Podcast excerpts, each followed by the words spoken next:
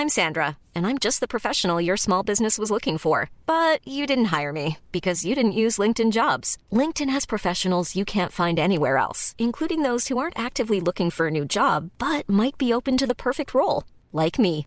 In a given month, over 70% of LinkedIn users don't visit other leading job sites. So if you're not looking on LinkedIn, you'll miss out on great candidates like Sandra. Start hiring professionals like a professional. Post your free job on linkedin.com/people today. Mother's Day is around the corner. Find the perfect gift for the mom in your life with a stunning piece of jewelry from Blue Nile. From timeless pearls to dazzling gemstones, Blue Nile has something she'll adore. Need it fast? Most items can ship overnight. Plus, enjoy guaranteed free shipping and returns. Don't miss our special Mother's Day deals. Save big on the season's most beautiful trends. For a limited time, get up to 50% off by going to BlueNile.com. That's BlueNile.com. Wow. Nice. Yeah. What you're hearing are the sounds of people everywhere putting on Bombas socks, underwear, and t-shirts made from absurdly soft materials that feel like plush clouds. Yeah, that plush. And the best part? For every item you purchase, Bombas donates another to someone facing homelessness. Bombas. Big comfort for everyone. Go to bombas.com slash ACAST and use code ACAST for 20% off your first purchase. That's bombas.com slash ACAST. Code ACAST.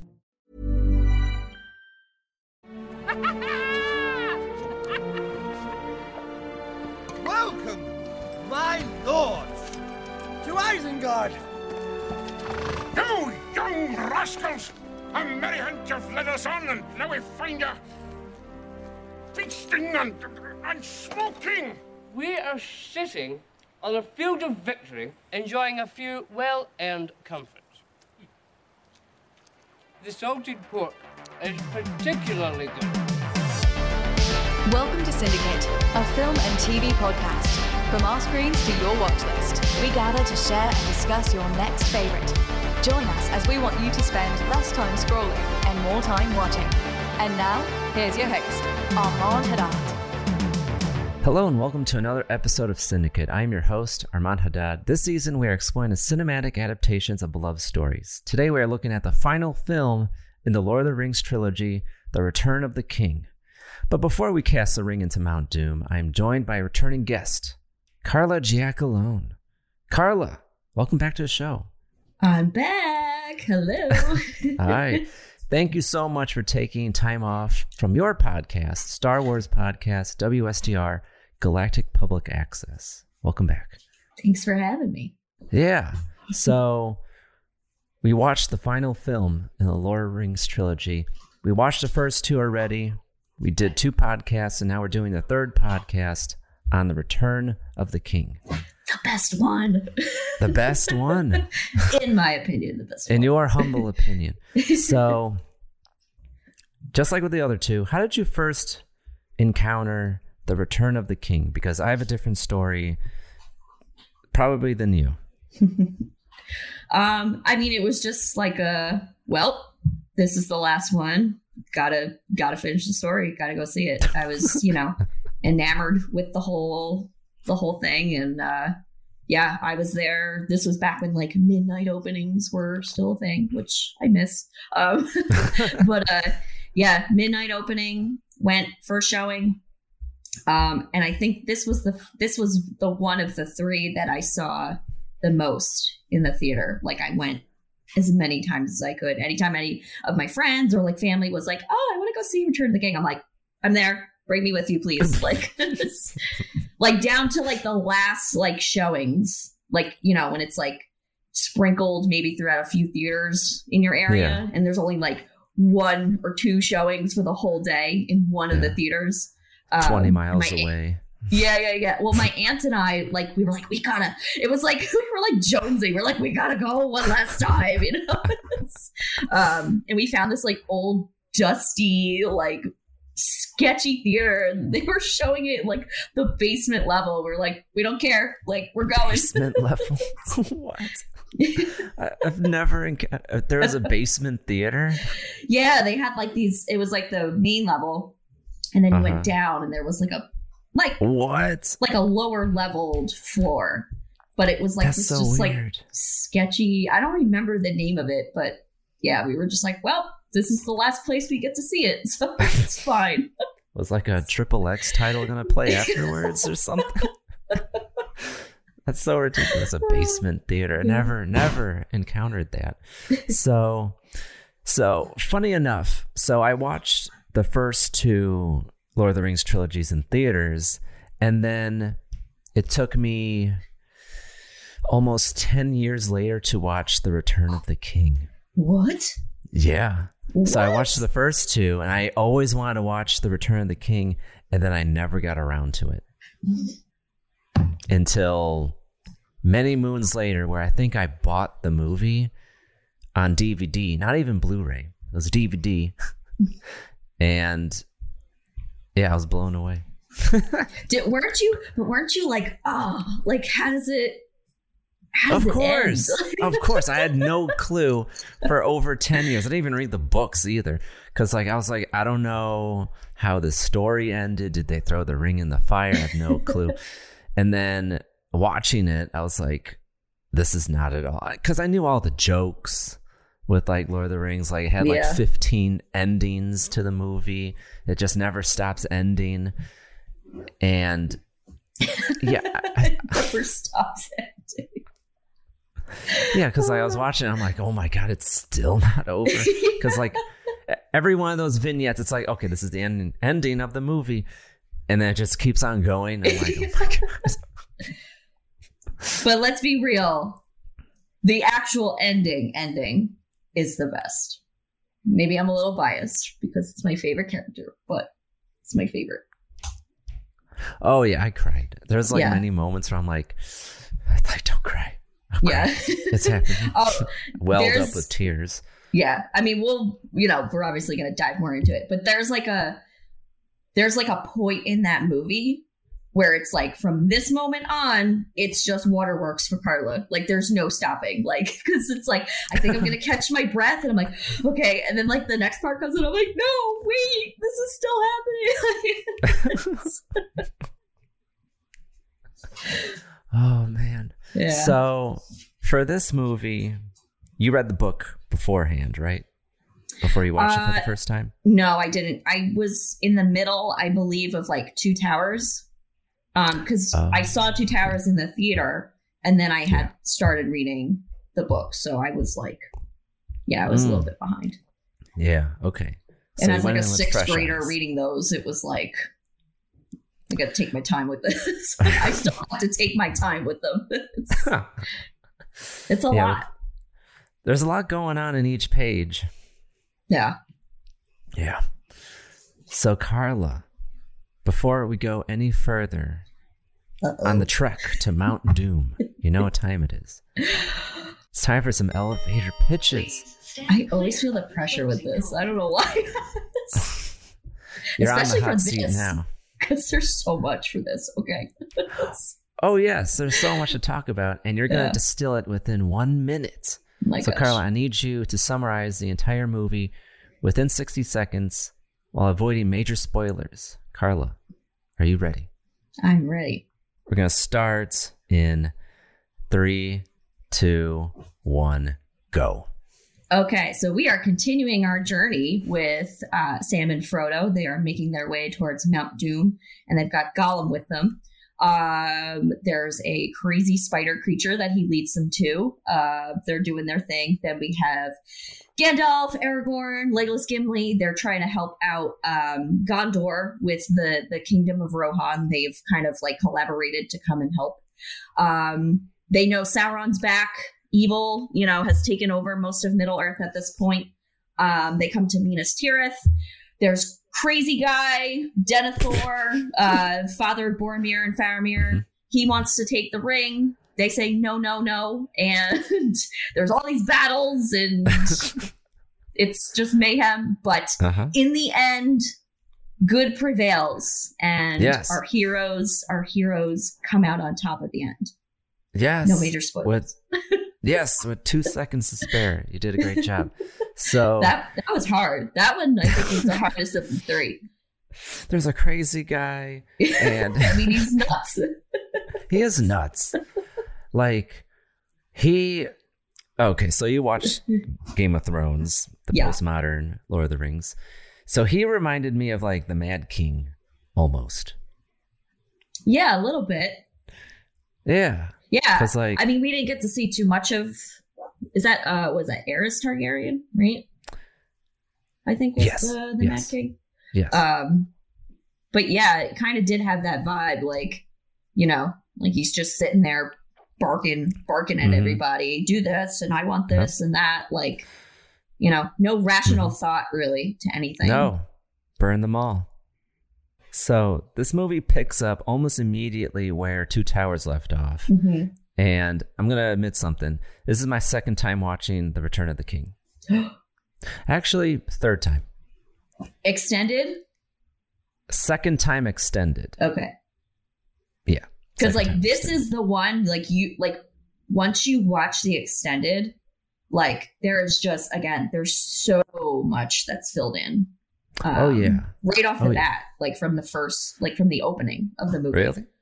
so the whole scene with Sauron Yeah. um that's all extended uh No. part of it yeah where he falls off the tower and stuff yeah that's all an extended scene hmm I would think uh, that's super important.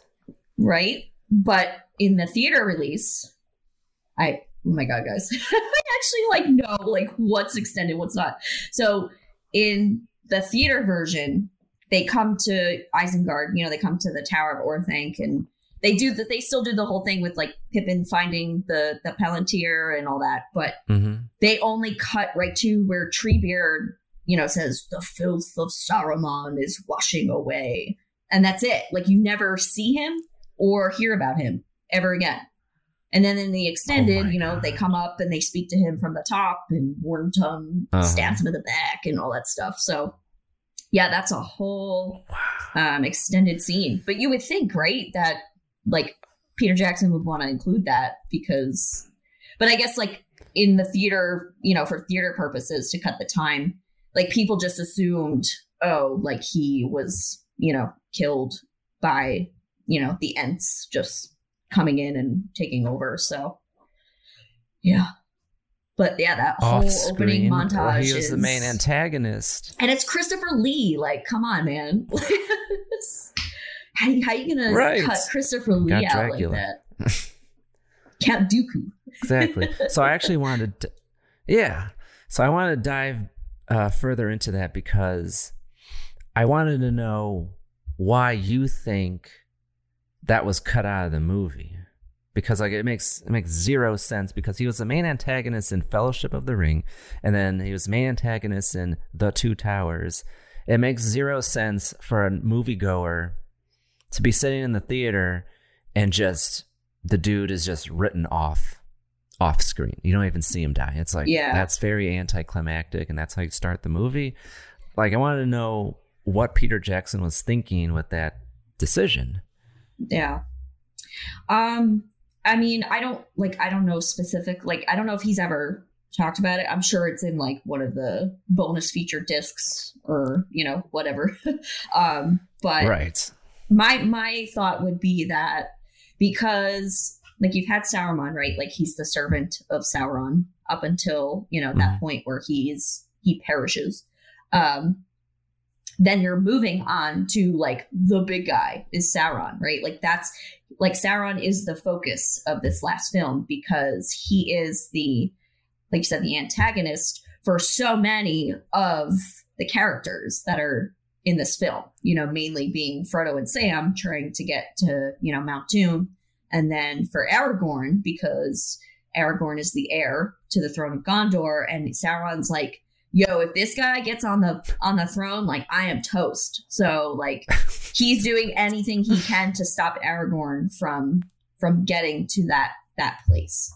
So I think it's a matter of like shifting, like, you know, it's almost like a um it's almost like a Vader Palpatine kind of thing. Like Mm. like Vader is the guy, right? But then Return of the Jedi, or like, wait a minute, he hasn't been like the, the you know the big cheese. It's really Whoa. Emperor Palpatine who Yeah. has been running the show. So it's kind of like the same thing. Like you know, you know Sauron exists. You know Uh-huh. the Emperor exists, but you don't really like get to see much of them. Like we see the eye of Sauron, right? But like Mhm. that's it. Otherwise, it's Sauron or the Nazgul that are going out Right. and you know doing his his bidding. Yeah, I just think it's a matter of like having to fit all of that content into this last film, which is I think the most important film of the three because you know the characters are finishing their arcs, um, the storyline is coming to an end, and again, as we know, there's like so many endings. Um, Oh yeah, yeah. and I think Peter just wanted to get as much in as he could, you know, without also. I mean, it's like almost five hours extended. And he's like, I can't make this a seven-hour movie. Let's Yeah. cut it back to five, okay? you know, Right. It, it's in a v- it's a very aggressive runtime. This Yeah. last movie, I had to watch it in two chunks. I watched like the first half and then the second half another day. Yeah. Like if this was made now, it would probably be two separate films, like part one, part two, The Like- Deathly Hallows. right? Exactly. Yep. or you know, Endgame, Infinity War, that kind of thing. Right. Yeah. Like I'm glad Peter Jackson had the balls to make it just one film because I think that it should be one movie. Like I think the Deathly Hallows should have been one movie. hmm I think. Well, I guess Endgame and Infinity War are two separate stories, but Yeah. Whatever. Yeah, yeah, yeah. that's really insightful because making the analogy to Star Wars, like you're absolutely right. And that kind of elevates Return of the Jedi too, because like for me, I think side tangents. I think that's the weakest out of the original trilogy, in my humble opinion. I think Empire Agreed. is I agree. the strongest. and then, not discounting uh, Luke and Vader, I think that storyline and the Emperor is like top notch and amazing. But like everything else is like, nah, it's meh. It's okay. But yeah, you're absolutely right.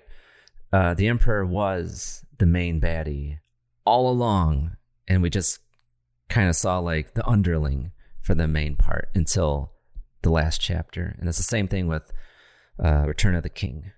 So I never thought of it that way. That's, that's really cool. So getting into the death of Saruman. Man, that was gruesome. How he fell from the tower. And I noticed in Yeah. this viewing that his tower uh, mimics his staff.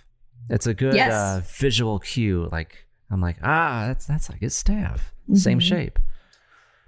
Yeah. It's funny because uh just speaking about props and stuff. Um we so my boyfriend and I went to see they're playing the extended films on the big screen and I'm like super Yeah. excited. So we just For saw 20th. Fellowship on Thursday. Um and like if you notice Gandalf's staff, he keeps his pipe in his staff. I was Yeah, like, what? yeah. Yo, look at this man. look at this man. You go, Gandalf. Um, but then, you know, he Saruman takes the staff after they duke it out, right? Mhm. At at Isengard. Yeah. Um, and then he has it again once they, you know, come to Rivendell and they leave to go to Moria and stuff. And like we were like picking it apart like during the film. We're like, wait, does he have his pipe in that staff? Because if he does, how did he get it back from Saruman? Like, you know, like nicking, like nitpicking. like, I'm like, oh my gosh, this is ridiculous. But yeah, no, like it's it's really cool, like the attention to details, you know. Yeah. Um, but yeah, It's- like in Saruman, it's got the like the long and it's got the white Mhm. like orb in the middle of Mhm. it. Yeah, it's pretty Mhm. cool. hmm Yeah, those little details flesh out the world that you're Mhm. watching, and you become more immersed in it, and it becomes more real. Like with Lord of the Rings and Star Wars, and there's some other book series that do the same thing too. That where you get you get engrossed in the characters and the world, and it's like you're taking these steps in like a larger world mm-hmm. to paraphrase Obi-Wan Kenobi and like you mm-hmm. just get lost and it's like oh you, like it, it just feels real when you're watching it Yeah. like it's no longer like a set and props and actors it's like you're watching a world unfold before your eyes Yeah. Yeah, you can tell Peter Jackson like really put a lot of like essentially a lot of love and Mhm. care into making this whole trilogy. Um, because they filmed all three movies at once. It was like two years. They were they went, you know, they were probably all over the place. Um, you know, but they did film all three simultaneously at the same, you know, at the same time with all of the actors.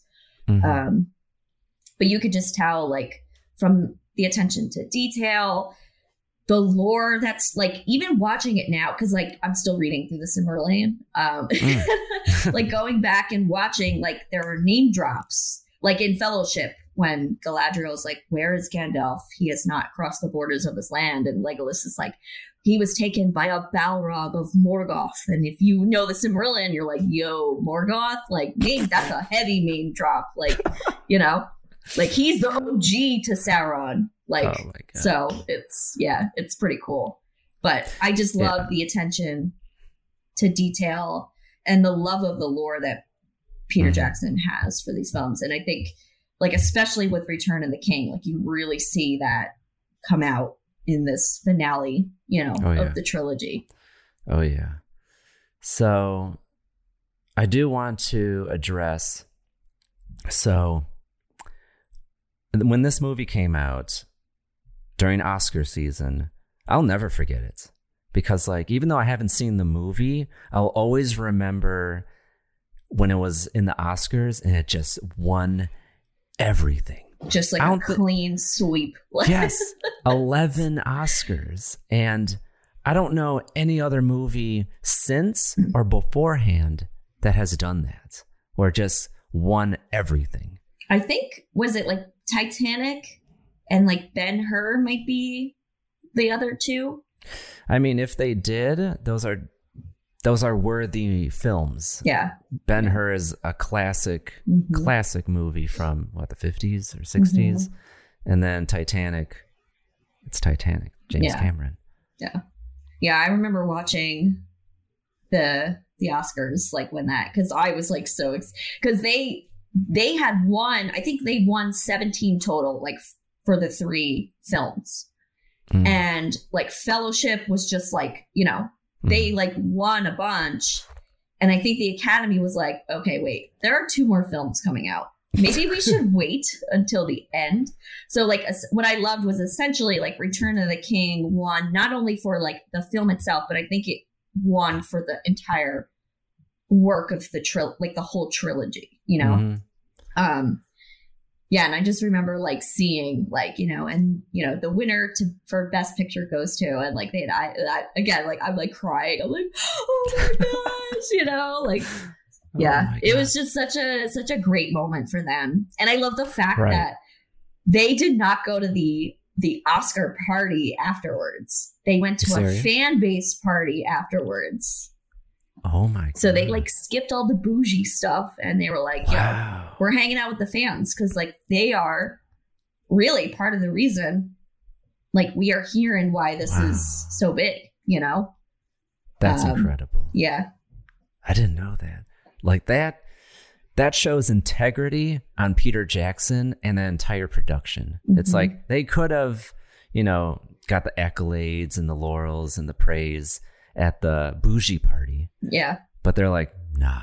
We have to be with our true fans." With our people. We gotta be with our Yeah. people.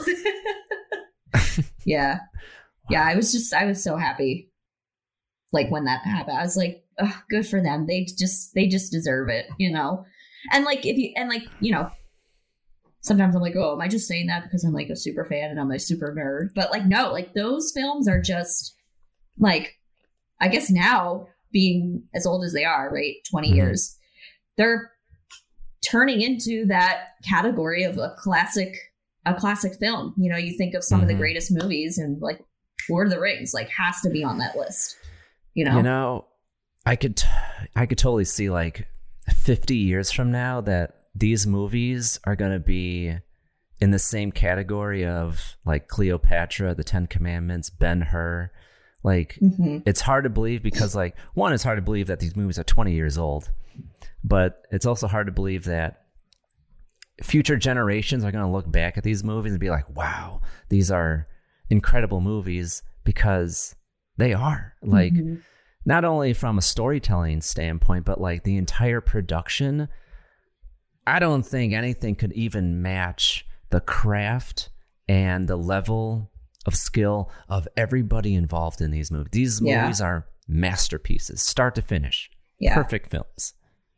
yeah and you know all of the you know the model the modelers you know the people Mhm. working on the special effects the co- the costumes like like you said just everybody that's involved like you could tell like yes not only are they masters of their crafts right but they were just so passionate and they were almost like protective of it because i know there was like a whole thing too um where like I forget what movie production company like was with them originally, and then they dropped them, Whoa. and then like Drama. New Line came in, and you know now they are you know part of it. But um, there was like this whole thing where they wanted to move like filming and stuff to oh, I want to say I don't know if it was the states or maybe like England or something. Whoa. So they told, whoa, whoa. yeah, they told some of the um like the guys who worked on the miniatures and stuff for the films. They were like, yeah, you gotta like pack up all that stuff and bring it. And uh like Minas Tirith is a full scale, like two scale, you know, miniature of the Yeah. city. So they were like, yeah, we had to like break it into parts. And like we were almost about to ship it over. And then they were like, nope, it's not happening anymore. So they stayed in New Zealand. But yeah, it was like in an interview with um uh what's his name? Taylor something. Swift?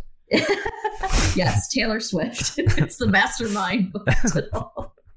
Um but uh yeah, like you could just tell like any interview you listen to, whether it's with you know the cast, Peter, um, any of these guys, you know, from Weta and stuff that worked on Yeah. it, you could just tell they were just so and just so protective of it because I think they understood, you know, the the gravity of what they were making. You know, it wasn't just like, oh, this was just Peter's story, like a George thing, you know. It's this guy's story and it's no, like you're taking a man's entire world that he created, right? And it's like Mhm. these books have been out for years, decades at this point. And so it's a Mhm. well-known story.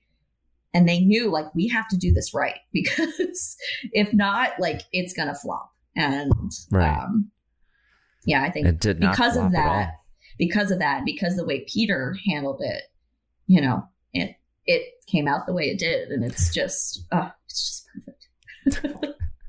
Yeah. So we've been talking at length about the legacy of this film. And it makes sense because it is a 20, 20th anniversary. I can't I still can't believe it. Right. We're getting we're getting old.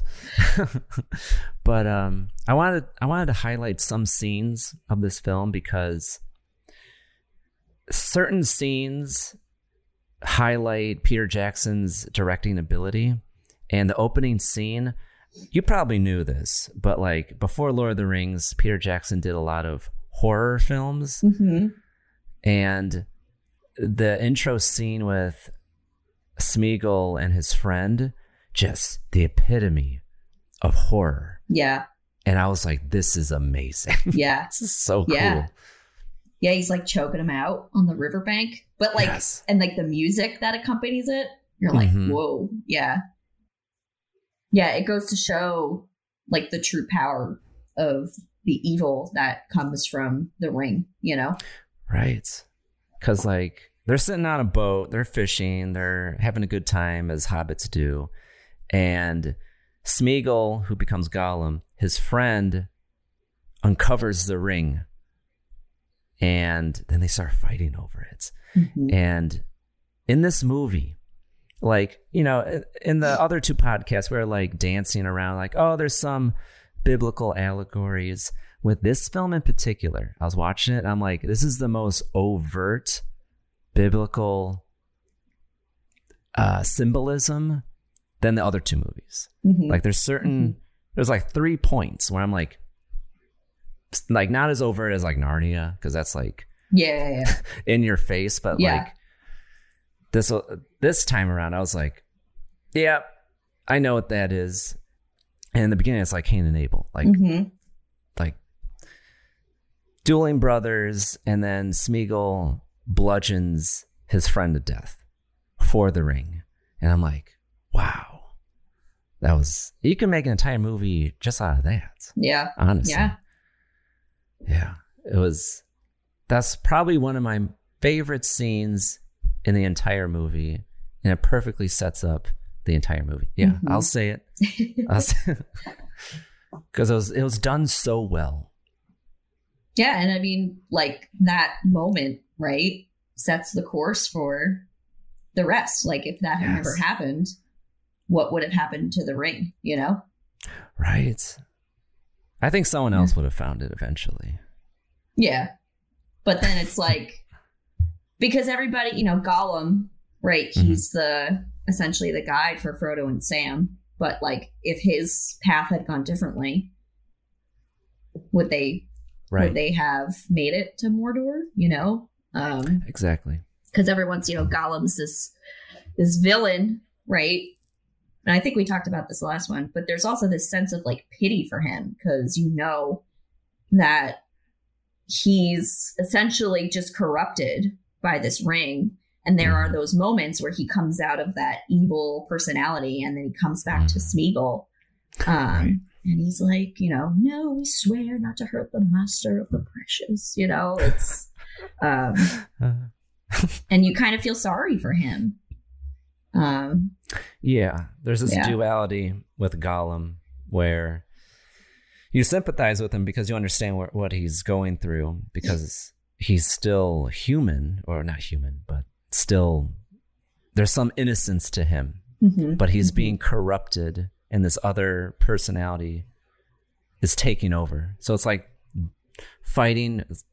So the dueling brothers is personified in him and his friend in the beginning, and then it's further personified within himself. So he's fighting himself. There's Mhm. two different personalities fighting, and unfortunately, the dark side overcomes the light Mhm. with him. And it just sucks because it's like, oh, you want him to be redeemed, but yeah, his story doesn't go that way. and like, it's weird to think of it this way, but he kind of has like a happy ending, right? because ultimately, like, that's all he wants, right? Is to Mhm. hold the ring again and, right? Literally, Yeah. like, in the moments of his death, he Mhm. has the ring falling into the, you know, the, the, the lava of Yeah. Mount Doom. So essentially, like, he got that happy ending. Yeah, he got what he wanted, even in death. It's really morbid, but it's wow. yeah, that's that's an interesting way to look at it because, like, Hiring for your small business? If you're not looking for professionals on LinkedIn, you're looking in the wrong place. That's like looking for your car keys in a fish tank. LinkedIn helps you hire professionals you can't find anywhere else, even those who aren't actively searching for a new job but might be open to the perfect role. In a given month, over 70% of LinkedIn users don't even visit other leading job sites. So start looking in the right place. With LinkedIn, you can hire professionals like a professional. Post your free job on linkedin.com/people slash people today. Burrow is a furniture company known for timeless design and thoughtful construction and free shipping, and that extends to their outdoor collection. Their outdoor furniture is built to withstand the elements, featuring rust-proof stainless steel hardware, weather-ready teak, and quick-dry foam cushions. For Memorial Day, get 15% off your Burrow purchase at burrow.com slash ACAST and up to 25% off outdoor. That's up to 25% off outdoor furniture at burrow.com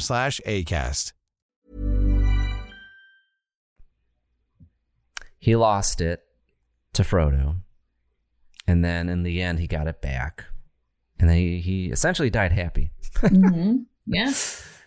Oh, yeah, because there's no remorse when he was falling into the lava. He was like, Yeah. caressing it even until the end. I'm like, Wait, with Frodo's finger, like still, he like it's like a carrot. He's just like, okay.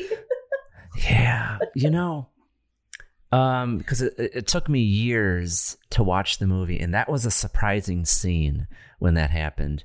So when Sam and Frodo reach the point where Isildur was at, Mhm. you know, generations prior, and Gollum comes out of nowhere, bites his finger off. I'm like, what? He just bit Frodo's finger off. to get the ring back. And yeah, that that surprised me. Yeah. that surprised me. Yeah, there are moments. Not. uh I mean, I think more so with Return of the King because we had a lot more battle scenes and whatnot. Mm-hmm. But there are a lot of moments throughout the whole trilogy that are pretty gruesome. Like they're not necessarily like very gory, you know, like Game of Thrones level. Like that's, you know, that's different.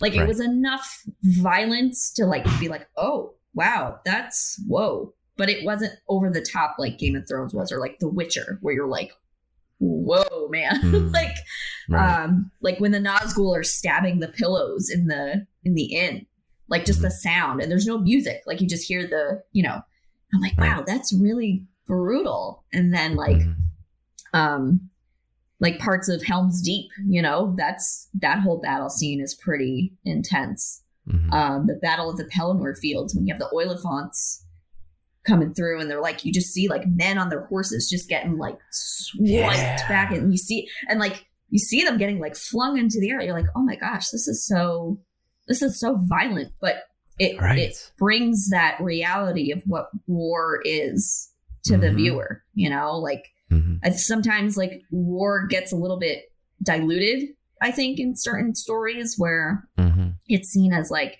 you know this glorious thing and like nobody really thinks about the reality of what these soldiers and these you know um, these leaders of these people are about to do you know it's like the psychology of it is so interesting Right. um right. but I think Peter Jackson had that nice balance where it was like, wow, like, yeah, this is pretty, pretty, pretty violent, but it's not, again, like Game of Thrones or like Witcher level where you're like, ooh, okay, I didn't need to see like this man's intestines fly out in front of him. Right. You know what I mean? Yeah. It's not gratuitous. It's it's uh it's tastefully done. Mm-hmm. Because I Um, because I don't think Tolkien's stories need to be like that, you know, and not just with Right. like violence, but like even like um, you know, sex and stuff like that. Mm. Um, it's his stories were never written to that level of detail, you know, especially like you know, we look at Game of Thrones, like it's Mhm. basically just like gore and like pornography and like with the with the tv show that's supposed to be coming out Mhm. next september i'm so excited um when they mentioned like there was going to be nudity the fan base like flipped out because they automatically like i think stamped that like modern television you know uh kind of filter to it and it's like Mm. like no like you know there's no like sex in tolkien's like yeah obviously like characters have to like they reproduce and they have heirs and offspring but it's never like explicit and i think the fan base like their minds were like no like no like this is not game of thrones like like tolkien should be respected. And like i hey i Oh totally agree. Like i am when it comes to this stuff like i am like kind of like a prude like i'm like no like you can't change anything. You know whereas like star wars i'm a little more lenient like a little more like eh, okay but i was like i Yeah. get it. And then like supposedly they like explained like what the nudity was going to entail it's like how the elves came to be and it's like you're not going to see anything that's like super you know graphic or whatever uh, but it's just like amazing to see how like the fan base reacts to these things Yeah. I'm glad you brought that up because I think it's important to uphold the author's original vision for their work. Mhm. And with Tolkien, I've read the first book, Fellowship, and I understand his style. It's it's kind of like modern for his time period. He's taking like these old stories and then modernizing it, and they still hold up today. Mhm. But I think that's a stark contrast to George R. R. Martin's A Song of Ice and Fire, where it's postmodern, where he's deconstructing Tolkien's work and then he's adding in uh, graphic nature, both in violence and sexuality. Um, so if you were to make, say, someone were to remake Game of Thrones and call it A Song of Ice and Fire, and they left out the nudity or the intense violence, people would have the same reaction probably. It's like you're watering Mhm. down his work. Yeah. So I could see on both sides why people would get angry. Um, but I think there's a difference between nudity and then like sexual graphic content. Right. Because, like, I don't know what they're going to do with this Amazon series for, as you described, the elves coming to be. I'm sure they're not going to show, like, they're not going to show Elrond uh, getting dirty with uh, Galadriel. Playing smooth jazz in the Yeah. background. Yeah. well, I think just because like people automatically assume like, oh, there's nudity, that means there's there's sex in it, and that that's not always the Well, case. Is Peter Jackson involved with the Amazon series? I don't think he is. No, he's not. Okay. I wouldn't be either if I made The Hobbit and Lord of the Rings and Amazon's like, we're making a TV show. Yeah, you do that. Even the Hobbit, he was very like he was kind of like forced into doing it. Like you could just Yeah. tell the Mhm. difference. Um, and I don't, Yeah. I don't hate the Hobbit trilogy, but yeah, you can't. It's just totally different from the the Lord Yeah. of the Rings. The Lord of the Rings is like the masterpiece, the Michelin five star dinner, and then The Hobbit is like a really good burger. Yeah, yeah. You know, it's like it's good, but it doesn't compare to like you know A filet mignon Mhm. dish. yeah, wagyu steak. yeah, yeah. um but i do want to so you you talked about like the badass or the, the amazing moments and i want to talk about a badass character that was probably one of the coolest scenes in the entire movie and that's Eowyn. and i think you know which scene i'm going to talk about Yes. so during the battle of minas tirith so the forces of Mordor are sieging the city, and there's so much happening with that scene. But I do want to highlight the ground battle, where first of all, it's mid- it's like Middle Ages. So men are being drafted to defend the city. Men of all walks of life, like gotta defend it. You're being drafted, and Eowyn, she decides to go undercover like Mulan and fight for her land and she holds her own Mm-hmm. and the bad the, the most badass moment is when she goes toe to toe with the witch king who is such a cool character design He's- like his yeah. because like you don't really know it's the witch king in the fellowship like you just know he's like in charge of uh the night riders is that what they're Mhm. called The well, Yeah, the wraiths. he's like- yeah, the Nazgul. He's the one. Ring wraiths. so the the the Witch King is the one that stabs Frodo with the Morgul blade. yes Because when he sees him in the like the Shadow Realm, uh, when he puts the ring on, like you can Mhm. see kind of like a similar crown mm-hmm on his head. Yeah. And when he comes back in Return of the King, he has like this full armor get up, similar shape, except black instead of white when you see him in the first film. And oh, he's so badass. And, like the ew, voice, yes. like it's te- it's terrifying. It's terrifying. Uh, it's it's, Yeah. it's so cool. Yeah. Like I saw him and I'm like, that's so cool. That's my guy. cool- That's my guy.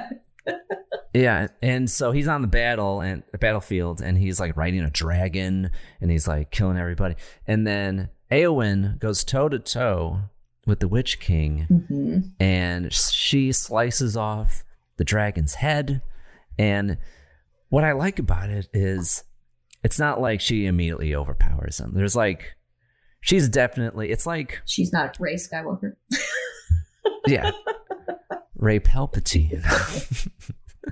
um, so that moment, it's like almost like the video game moment where it's like you're like a level 10 and you didn't level up your character enough to fight the raid battle. and she is definitely overpowered. yeah, what what exactly happens with her and the Witch King? So the Witch King, he's uh he's taken out Theoden and she sees it. Right. And she's like, oh, like, oh shit. like I gotta go help him. Um Mm-hmm. and you could tell like i like what you said you know it's not like this moment where like all of a sudden like she's like she's a she's a shield maiden right like she Right. is kind of a warrior like she's probably handled a sword before but she's not like this like uh you know this like op like yeah i'm gonna come in and like do all these crazy moves. Um like you can tell like she's terrified because she like didn't expect to ever face a, you know such a such an evil being Right. like this.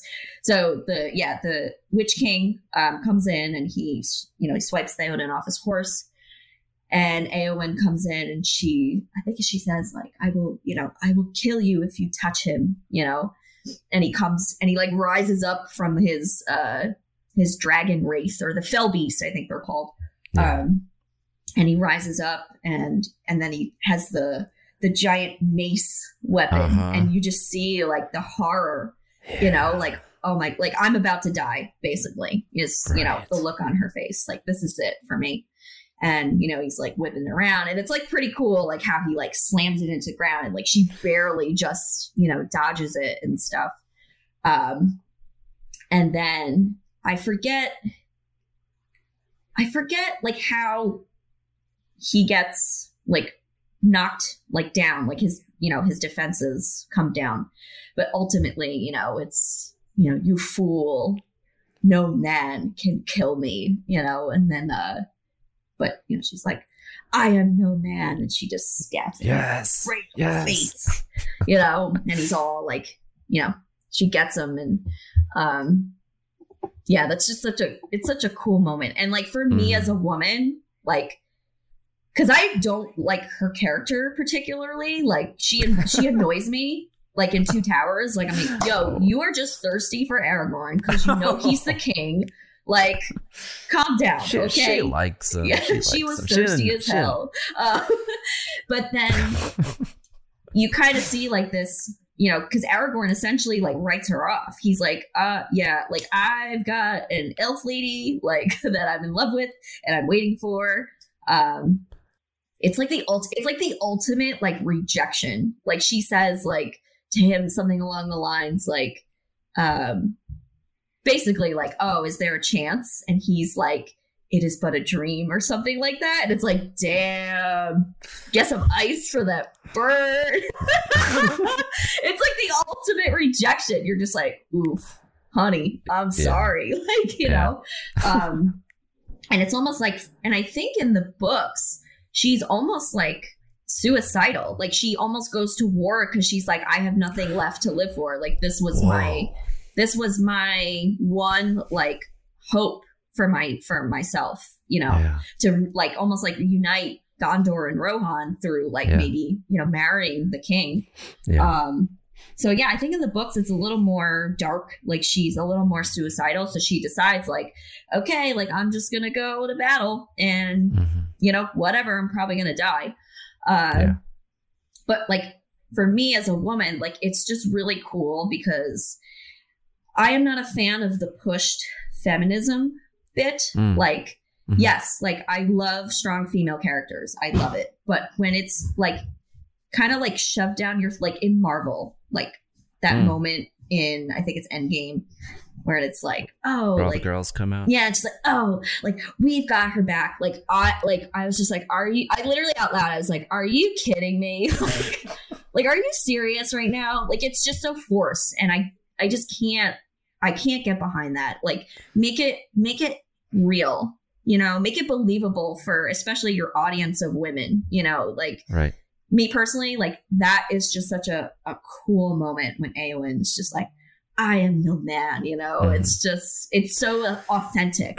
Yeah, it's Um, genuine. It's and even like with. Arwen, you know, like we don't really see much of her.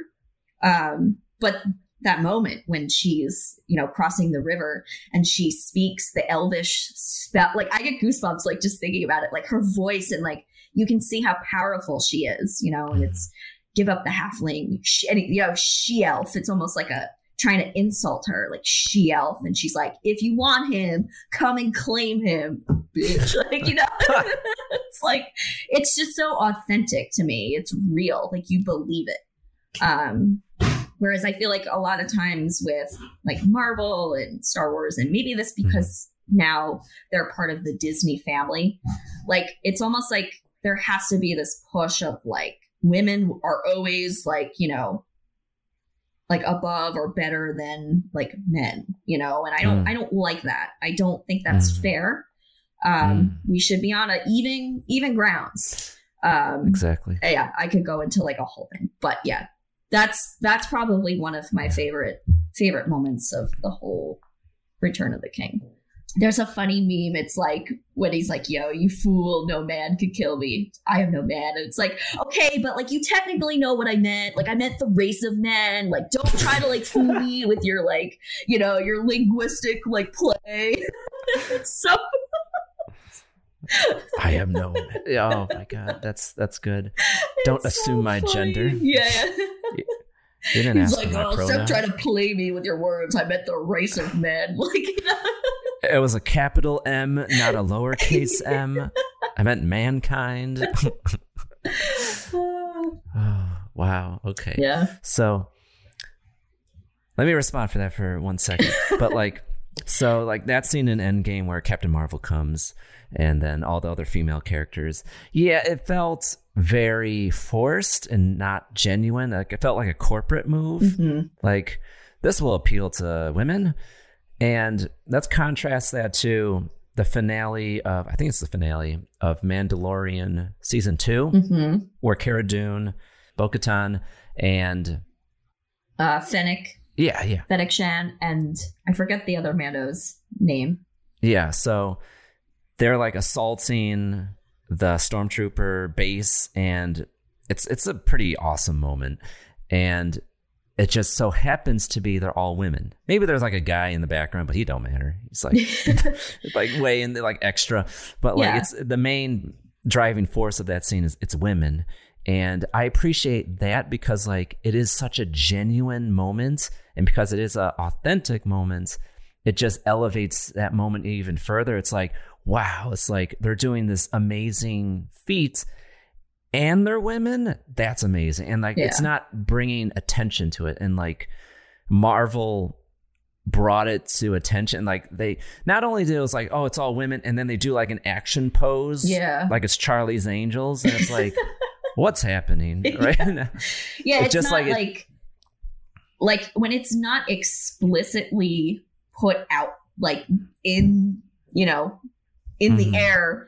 You're like, okay, Yeah. cool. Like it just again, it's natural. Like it's authentic. Yes. Like they just so happened to team up, and it wasn't because like, Mhm. oh, like girl power, like we're gonna team up. You know, it was because hey, like we all have to do this while Mando Mhm. has to go get Grogu. Like it was, it was part of the story. It wasn't, Mhm. you know. yeah Um. Yeah. we have power and by the way we're women Yeah. it's not like we're women and we have power it's Yeah, like exactly. like you said it should be i don't know like men and women equal that'd be but anyways we're gonna get off our soapbox so speaking of the battle so they defeat the the forces of evil in the battlefield and also at mount doom where frodo casts the ring into the lava and gollum too. So the ending of this film i thought was absolutely beautiful.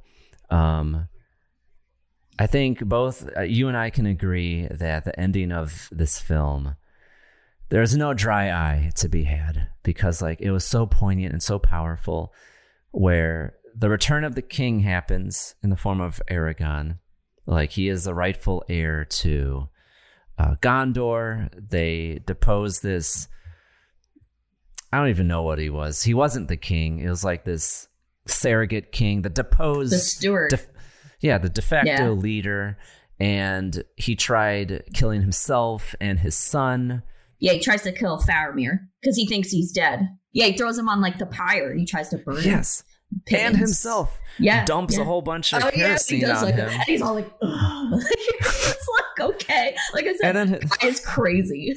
yeah, and then his son is clearly breathing like, oh, Yeah. what's happening? Yeah. You're dead. My son is dead. Yeah. what? And Pippin's So- like, uh, excuse me. Get you are no Yeah. longer under my leadership. Get Yeah, out of yeah. here.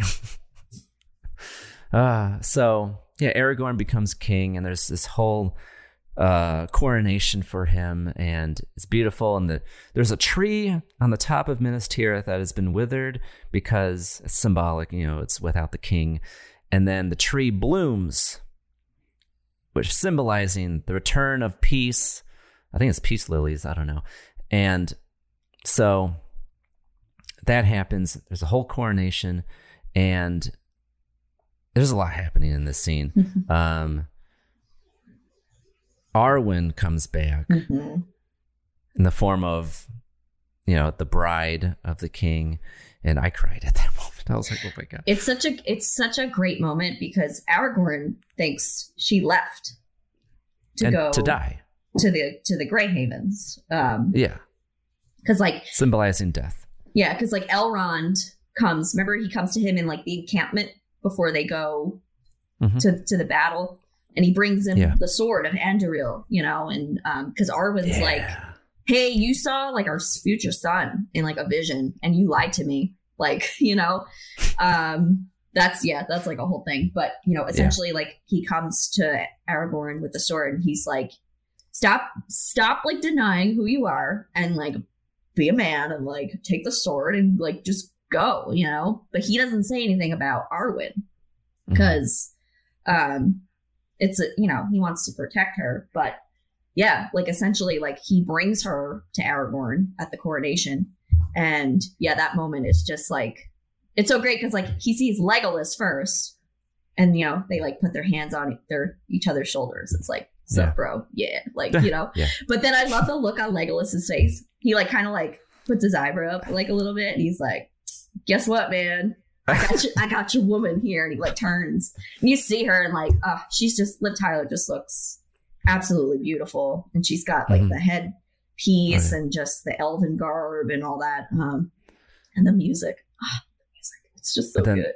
Elrond is behind her, her father, and like the actor is like crying, proud, proud father moments. Yeah, yeah. he's like happy, but he's like mad at the same time. He's like, "Ugh, I can't believe I'm giving her to this guy. like, it caused me so much, so much trouble. I guess it worked out in the end. Yeah. Uh, evil is defeated, the king, and you know, reigning glory and but it's peace. like it's ha- it's like so that story is like a happy ending in that moment, but you Yeah. also know it's also very sad. It's ultimately a very sad story because she gives up her immortality for him. Yes. And yes. because he is one of the Numenor, he has a prolonged life as a race of men. You know, they live Hmm. longer.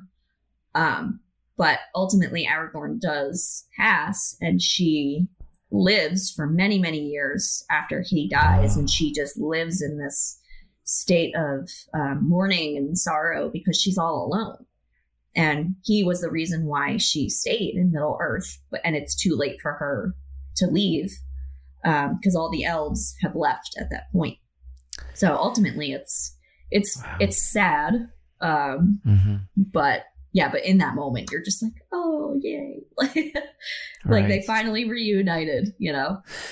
Yeah, and speaking of that, so um during that scene, like they all kneel to Frodo. Um because like uh the king, Aragorn, is like saying his pleasantries to everybody, and then he reaches Frodo and the hobbits, and he says, You kneel to no man Yeah. and the entire kingdom essentially kneels to Ugh. the hobbits Ugh. and that scene always gets me because like yeah the meek shall inherit the earth and it's it's just so beautiful to see like the the unsuspecting heroes like the people that you would not think like oh they're the main reason why we're all alive they acknowledge them hmm Yeah, I love that. Like you see them like beautiful. kneel or like they bow, they bow to him.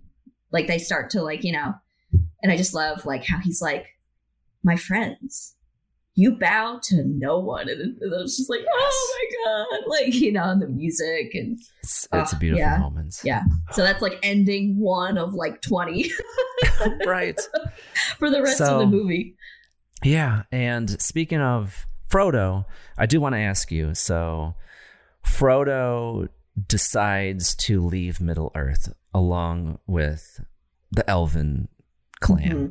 And I wanted to ask you, why did he choose to leave Middle Earth? Because like his friends are sad, Sam is sad, and why did he choose to leave? Well, if you think about it, because like like yes, he goes, but he also leaves with Gandalf and Bilbo, right? So, mm-hmm. so we see Bilbo. He's been in Rivendell, you know, since the Fellowship. Um, but I think it's more of like a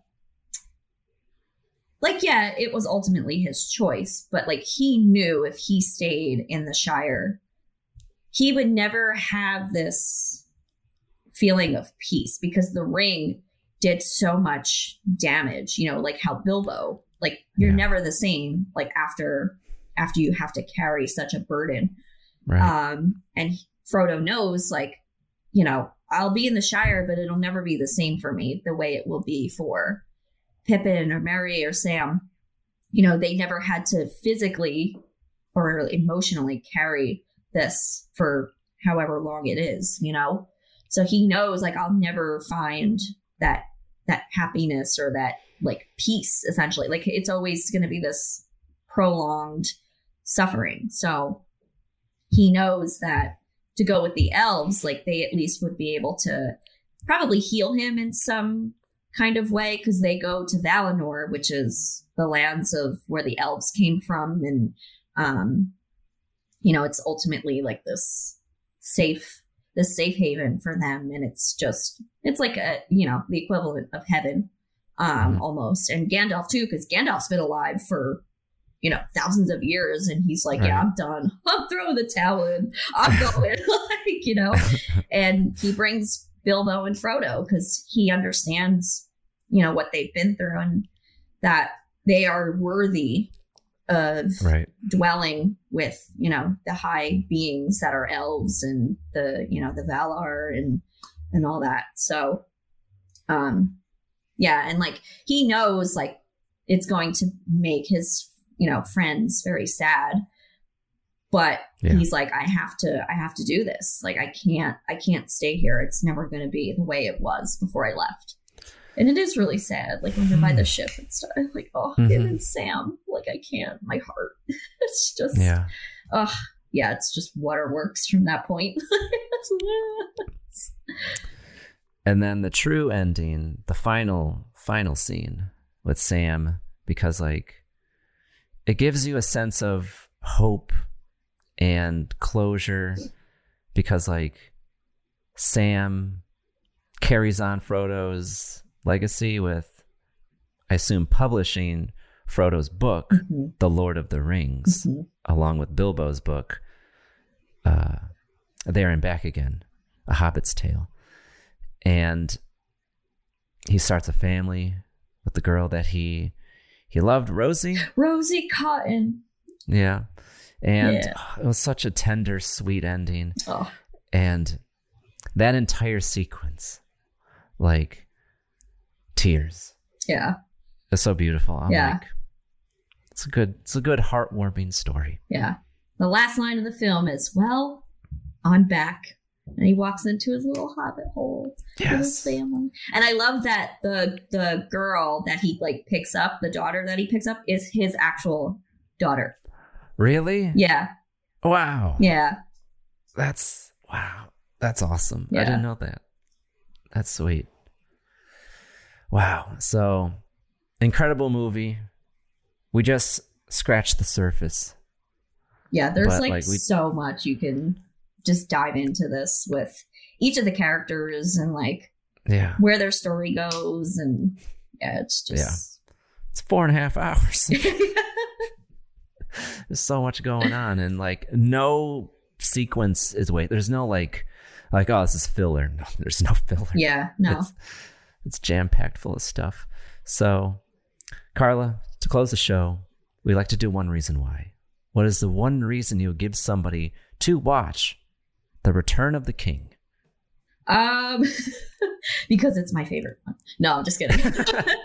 um, I would say to watch Return of the King because of the message of friendship Mm, and yeah. hope that is portrayed through the story that Tolkien has written. Um, and I think ultimately, like, that's his final message of his whole story is friendship, right? Mhm. Because throughout the three films, you see these bonds formed right from the beginning, Yeah. right? Like Frodo and Gandalf, like he jumps on the cart, and then Bilbo and Gandalf. Like it's all these connections and these bonds with these characters. And if they had not had each other, like where would they have gone? Would they have prevailed? Would they had pushed through to bring, you know, the ring to destroy it and save, you know, all of, you know, um, Middle Earth? It's it's really that that that message of, you know, we are who we are because of the people that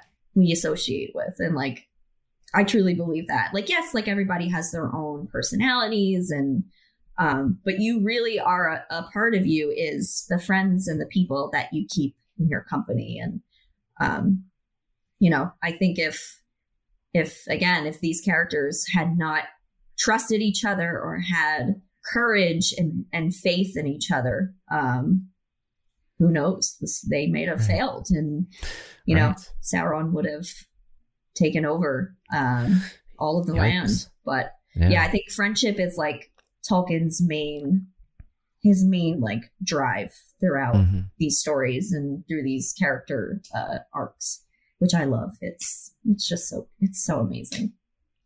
Absolutely. And what makes it so amazing is is that these friendships endure the hardest of times. Mhm. War, evil, destruction. Mhm. And yet at the end when they get through all that, it's it's an even stronger bond Mhm. between them. I mean, like perfect, perfect like scene is you know Frodo.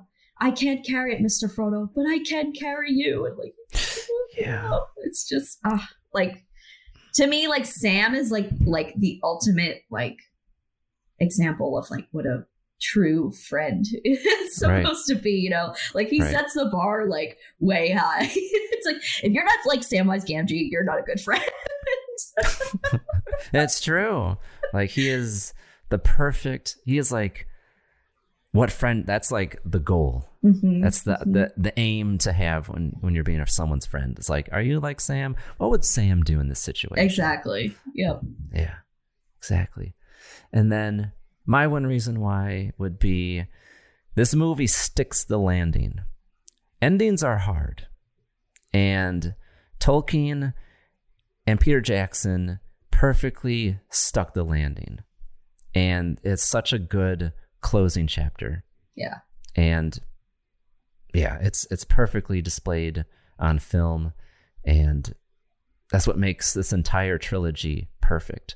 Is because like there's so many good examples of like directors completely not completely, but like it's there's some level of disappointment with the Star Wars original trilogy, Star Wars.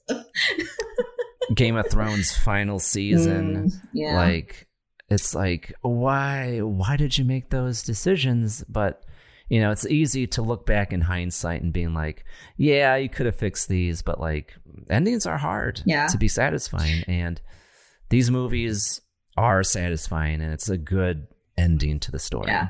And I wonder like like how much of that is owed to because of the way Peter Jackson um you know handled the whole project. Again, like everything was filmed at the same time. Not like, you know, Star Wars or Game of Thrones like, oh, they film this season this year and then like this movie Mm. was filmed after the year that this one came. You know what I mean? Like because it was worked on at the same time like everybody was on the same page and like ultimately you know with tolkien like you you had your ending right but so did game of thrones like george r r martin like even though he hasn't finished his books like Yeah. he told them like this is ultimately what happens, and this is what happens at the end of the story.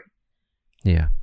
But with you're right, like with Peter Jackson, like he just he nailed it, you know, and especially with something that is so massive. There's so much content in those books, mm-hmm. and he managed to get it down to where you're not watering down the story or the characters, but you're not putting so much in. I mean, it is a lot, but you're not putting so much in where it's like, okay, like this is dragging, like it's taking away from right. the film itself. Right. You know, like, yeah, I don't know. The man is a genius. Like, he's just, he's yeah. wonderful. Like, with when he puts his mind into a project, because like King Kong mm. was like, it was okay.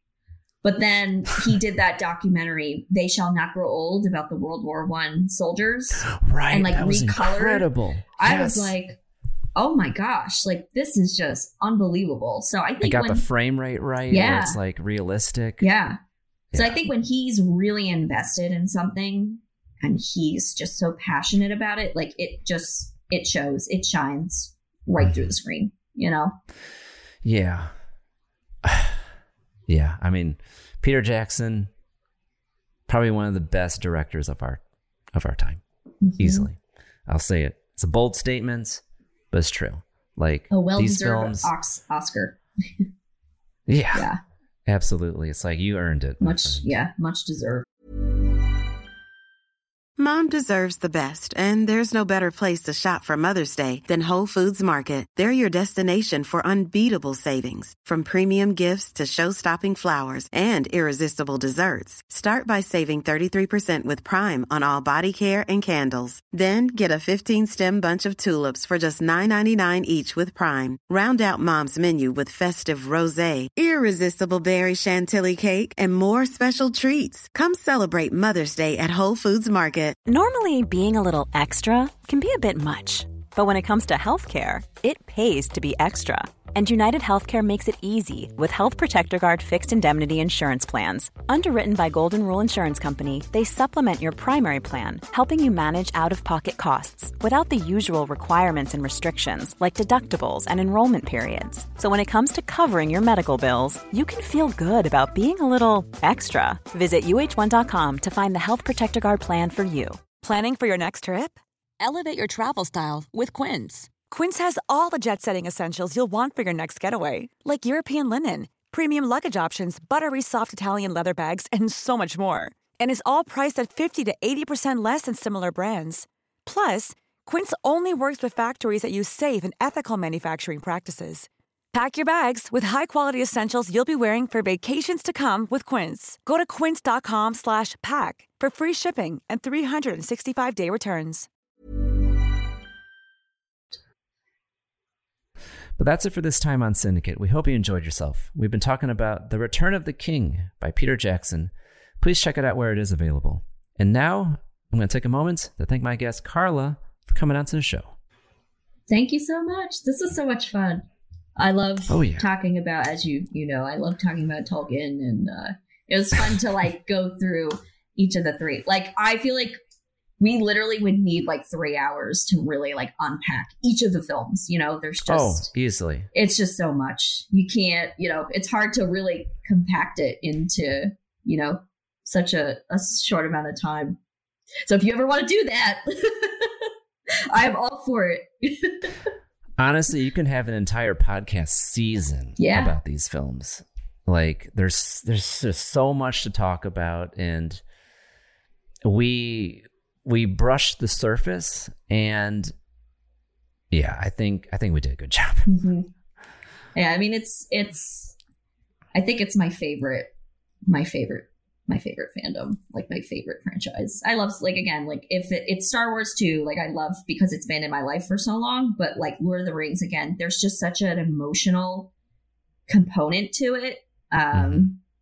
like there's a lot more it's a lot it goes a lot deeper into like human psychology and again yeah. we talked about relationships with the Yeah. characters and all that so i think it just yeah i don't know what it is I, i've seen this movie so many times like and every time i watch it it's like like i could it could never grow old for me so Yeah, because it, just it leaves you with something more, Mhm. and that's what great art does. Like when you're in like the art gallery and you're watching and you're looking at a beautiful painting, and it's just everything like you're just engrossed in it, like the craft and like Mhm. what is it saying, and films can do that too. Good films, and this is an example of one of those. hmm 100%.